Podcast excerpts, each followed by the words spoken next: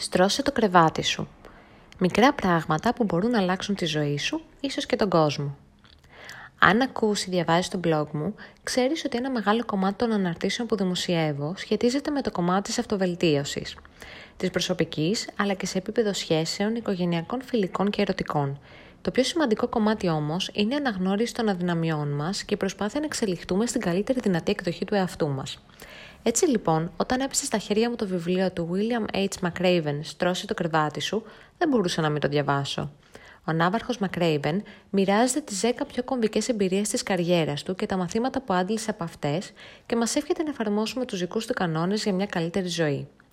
Ποια είναι λοιπόν αυτά τα μικρά πράγματα που μπορούν να αλλάξουν τη ζωή σου και ίσως και τον κόσμο; Στρώσε το κρεβάτι σου.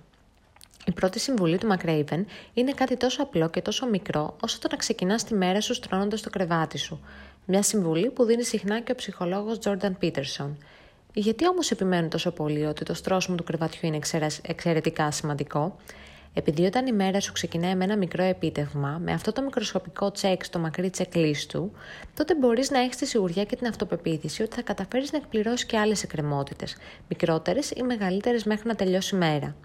Ακόμα όμως και αν αυτή δεν είναι μια τόσο καλή ημέρα τελικά, τι πιο ωραίο από το να γυρνάς το βράδυ στο σπίτι σου σε ένα όμορφο στρωμένο κρεβάτι, σωστά; Δεν μπορείς να τα βγάλεις πέρα μόνος σου.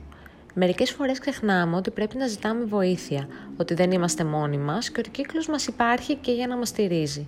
Όπως λέει και το σοφό ρητό, No man is an island entire of itself. Όσο και αν αποζητάμε την αυτονομία μας, θέλεις απογοησμό ή πείσμα, η ζωή δεν είναι μια μοναχική μάχη, αλλά μια ομαδική πάλι. Πρέπει να ζητάμε βοήθεια και αντίστοιχα να την προσφέρουμε όταν και όσο μπορούμε. Πάντα χρειάζεται τη στήριξη και ντρέπεσαι να τη ζητήσεις, και κάποιος άλλος αναζητά αντίστοιχα τη δική σου. Η αποτυχία μπορεί να σε κάνει πιο δυνατό. Το έχεις ακούσει τόσες και τόσες φορές και τώρα ο Μακρέιβεν έρχεται να στο επιβεβαιώσει και εκείνος. Στο βιβλίο του ανιστορεί εκείνε τι φορέ όπου κατά τη διάρκεια της εκπαίδευσης το επιβαλόταν ως τιμωρία μερικές ακόμα ώρες προπόνησης μετά την κανονική, με αποτέλεσμα το επόμενο πρωί να είναι αδύναμος και εξαντλημένος. Επειδή ήταν αδύναμος και εξαντλημένος, του έβαζαν πάλι τιμωρία ξανά και ξανά. Όπως όμως συνειδητοποίησε στο τέλος της θητείας του, όλες αυτές οι επιπλέον ώρες προπόνησης τον έκαναν τελικά πιο δυνατό. Σμίλεψαν τους μύες του και έκτισαν τις αντοχές του πολύ περισσότερο από όσο φανταζόταν. Έτσι λοιπόν κατάλαβε ότι για κάθε αποτυχία θα υπάρξουν εκατοντάδες επιτυχίες και μία αποτυχία μπορεί να είναι μια πασκαρεμένη ευλογία. Αντί λοιπόν να αποφεύγεις τις αποτυχίες, δέξουτες και κέρδισε όσο περισσότερα μπορείς από αυτές.